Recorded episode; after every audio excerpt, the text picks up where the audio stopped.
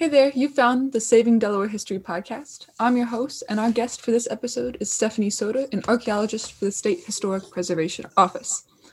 Uh, could you answer for us the simple question What is maritime archaeology?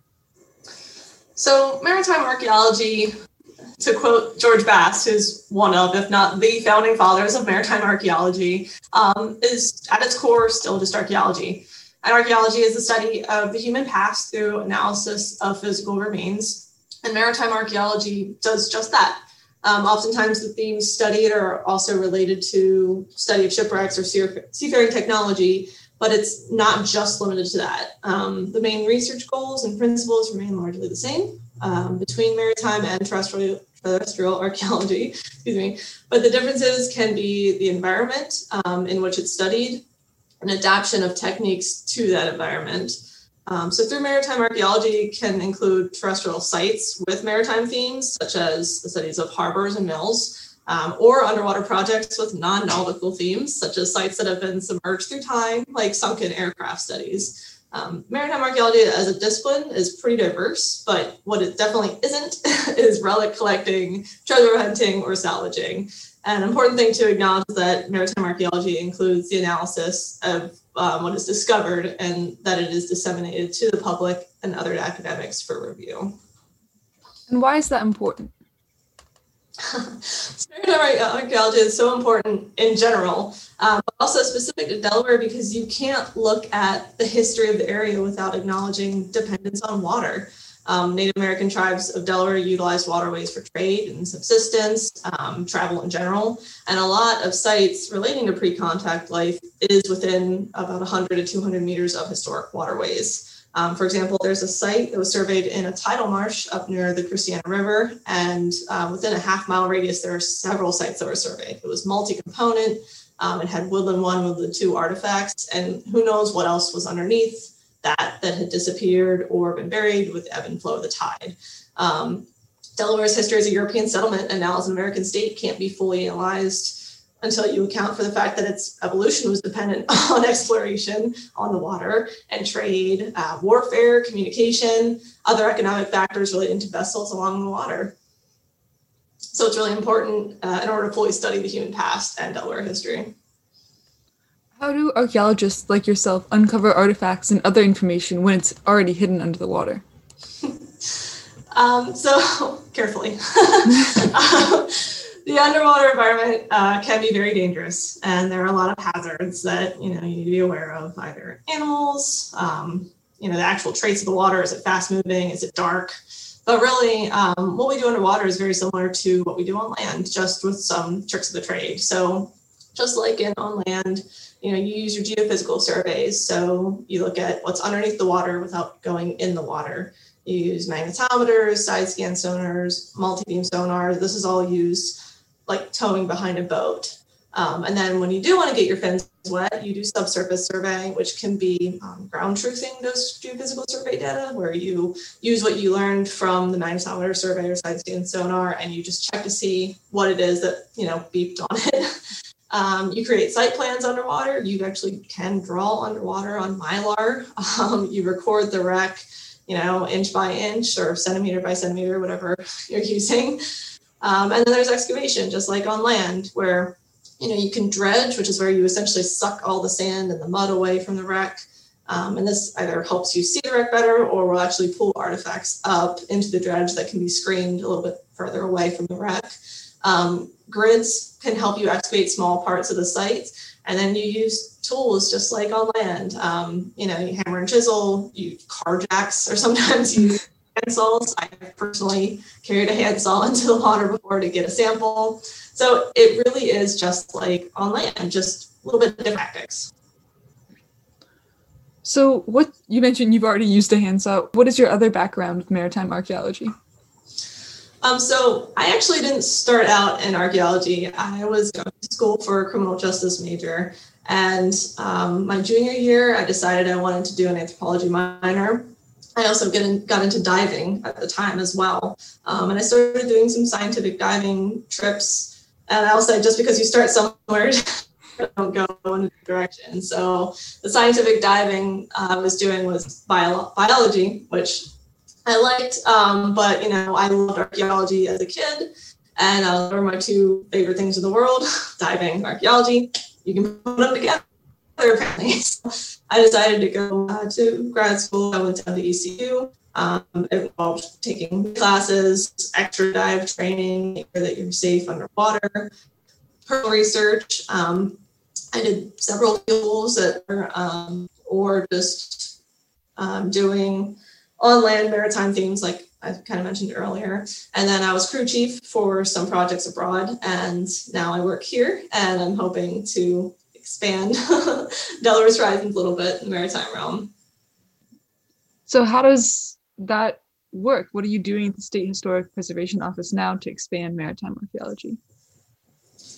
Um, so mostly what I do is Section 106, which just means that federal agencies have to account for their impacts to historic properties. And a lot of maritime surveys have actually occurred in the state because of the Section 106 process. And I get to address their scope of work um, and what, what they do to mitigate effects to our maritime cultural resources. But going forward, I really hope to kickstart some projects geared towards addressing preservation of maritime resources um, I've been able to do some public outreach since starting here that is specific to our maritime cultural resources. And in fact, I'll be doing a presentation um, in May for Preservation Month of Delaware. Um, I think citizen science is really important, and I hope that SHPO can jumpstart um, some public archaeology projects that are centered on maritime resources and also specifically coastal ter- uh, terrestrial sites that are at risk from erosion and sea level rise. Um, on the one hand, Delaware does not have a very active program specific to maritime archaeology, but it is, certainly has the capacity to do so. Um, given the state has such a long coast, uh, extensive tidal marshes and river systems, there's absolutely potential to explore it. Um, and this, you know, this is now the United Nations Decade of Ocean Science for Sustainable Development. Uh, it's kicking off this year, going through 2030. So I'm really hoping that we as a state agency can kind of tap into that attention and devote some more of our attention to our maritime resources. And what are some of those maritime resources, shipwrecks or otherwise? I'll probably mostly focus on the shipwrecks since people love to hear about the shipwrecks. Um, they are pretty fun. So one of our biggest one that everyone kind of seems to, to know about is the Roosevelt Inlet shipwreck. Um, so this, uh, in 2004, a dredge actually hit an 18th century shipwreck off the coast of Lewes Beach. Um, artifacts were strewn all over the place. 40,000 artifacts were collected from the beach, um, and subsequent remote surveys located the hull remains. So then in 2006, they decided to do a phase one and phase two survey, which was another remote sensing survey and a controlled excavation. And what they found was that the vessel appears to have been an inbound merchant vessel loaded with cargo bound for Philadelphia, um, which was one of the most active ports in North America at the time. Um, it may not have been bound for Philadelphia um, and was only taking shelter in the Delaware Bay, but researchers lean more towards the Philadelphia route um, because of the cargo. And a review of the artifacts that they found um, recovered during the investigation uh, indicated that it had grounded in the shallows um, off of Roosevelt Inlet and became stranded. Um, review of primary and secondary sources have kind of identified 31 vessels that um, had stranded between 1972 and 1800, which is about when they think this occurred. So that did narrow down some candidates for what the wreck actually is. Uh, but the lack of hull remains indicate that the vessel was likely extensively salvaged by owners, uh, insurers, or wreckers and residents of Lewes, which was very common um, at the time. And it was also exposed to environmental conditions which affected the vessel's integrity. So there was no way to determine what type of vessel it was due to the lack of hull remains, which is one of the key ways that people narrow down even more. So unfortunately, it didn't narrow, help narrow it down from those 31 vessels it could be. But um, you know, the lack of ballast that the the cargo had, um, the amount of goods it had, and the hull point to being inbound merchant uh, heading for Philadelphia, uh, likely in trade between Northern Europe and North America. So we still don't know what wreck it is, but they have narrowed it down from that 31 to about five potential candidates. Um, so the Roosevelt Inlet shipwreck was added to the National Register of Historic Places in 2006 and is the only shipwreck in Delaware to be on the National Register. Um, it can be pretty difficult to get sites on the register um, in general because you need to meet requirements of significance and integrity of site. And because wrecks and underwater sites are in such a volatile environment, it can be really hard to meet the requirements for integrity. Uh, but thankfully, the Roosevelt Inlet shipwreck proves that it can be done and it can be done in Delaware. So hopefully, we'll keep that momentum going. so you mentioned that people would salvage um, parts from the hull, even just like residents. How would they mm-hmm. get out there, and what would they want from a ship that was submerged? Well, like I said before, um, these were cargo ships, so those goods were still there. Um, usually, the first people to salvage were um, actually hired by the company that owned the ship um, to try to get what they had. Um, that was a loss of revenue for them if they wrecked. So they would send people out to see if it was um, able to be salvaged. And even getting parts of the wreck are really important because um, that can actually, a non-Delaware example, Bermuda actually, they they would go salvage out because they didn't have a lot of wood on the island. So that would help them build houses um, and things like that. One of the one of a Delaware example is when the Cape Henlopen Lighthouse actually collapsed into the sea there were reports that people were salvaging um, a lot of the bricks and reusing it to build houses. So there's a an interesting salvage kind of history, and you can see that sometimes in shipwrecks. And then there are people that go later and just try to get whatever's left, if anything's left. So. And does that apply to the DeBraak shipwreck as well? Uh, yes, it does. So the DeBraak a little bit of a hard one to discuss because while the remains of the DeBraak, including some of the hull, is in the care of the state of Delaware and the HCA, it really had a rough start. Um, the DeBraak was a Dutch ship that was captured by the British in the 1790s, and while it was in the Delaware Bay, it capsized in May of 1798. Um, salvage efforts were made for a few months afterwards, um, and it was pretty unsuccessful. So it was chalked up uh, to a loss by the British Admiralty. Um, so fast forward to the 1980s, and there are rumors going around that the shipwreck is full of treasure. Um, so Delaware contracted out to a salvage company called Subsal uh, to conduct the work. And because it was rumored to have treasure on it, that's really what people focused on. um, so when no treasure was found, Subsal decided to raise the wreck. And when that occurred, it fractured the hull and it resulted in artifacts being strewn back into the water. Um, so, unfortunately, a lot of the context of the wreck was destroyed with the salvage efforts. And so, some information can not be resurrected. Um, but at the time, maritime archaeology was still a fledgling discipline. Um, but how that salvage effort went actually meant that some changes were going to be made in the long run. Um, because of what happened, DeBraak was actually used as a case study for the introduction of the Abandoned Shipwrecks Act that was signed in 1988. Um, and since then, the state has put so much time and energy um, back into DeBraak in order to determine as much information as they can from it out of the thousands of artifacts that were found and parts of the hull that thankfully were saved, um, including the keel and the keelson. Um, everything's being pre- preserved so that future generations can still learn from the DeBraak. And it's important that we all look back at the situation and view it in a productive manner. You know, how have we all changed since then as a state, as a discipline? Overall, we've come a long way since then, and we now have um, bigger and better methods of technology in order to protect these resources. And usually, preservation in place instead of full excavations or salvage in order to keep them safe.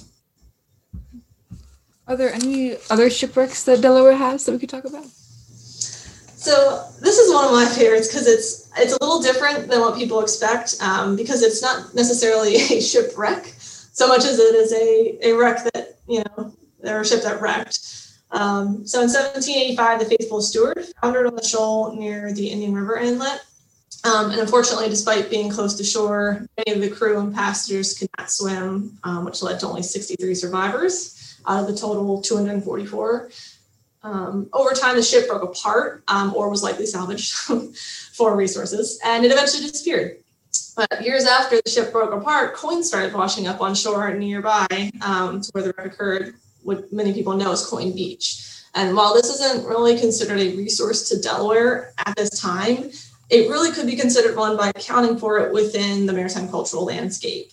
Um, so the wreck itself may not be there, but the debris field of the wreck, um, whether it for sure is the faithful steward or not, is there. Um, a debris field is an area that contains the debris of wreckage. So if a ship hit something and sank immediately, um, that debris field would be very small. Um, but if a ship hit a shoal and was still able to kind of like hobble closer to shore, but they had to dump some of their cargo to lighten the ship in order to make it, that debris field could be extremely large, starting from where that first piece of cargo went over. Uh, I think this is a cool example because it helps people think outside of the box of what you consider to be a, a maritime resource or a shipwreck. So I always like using that example.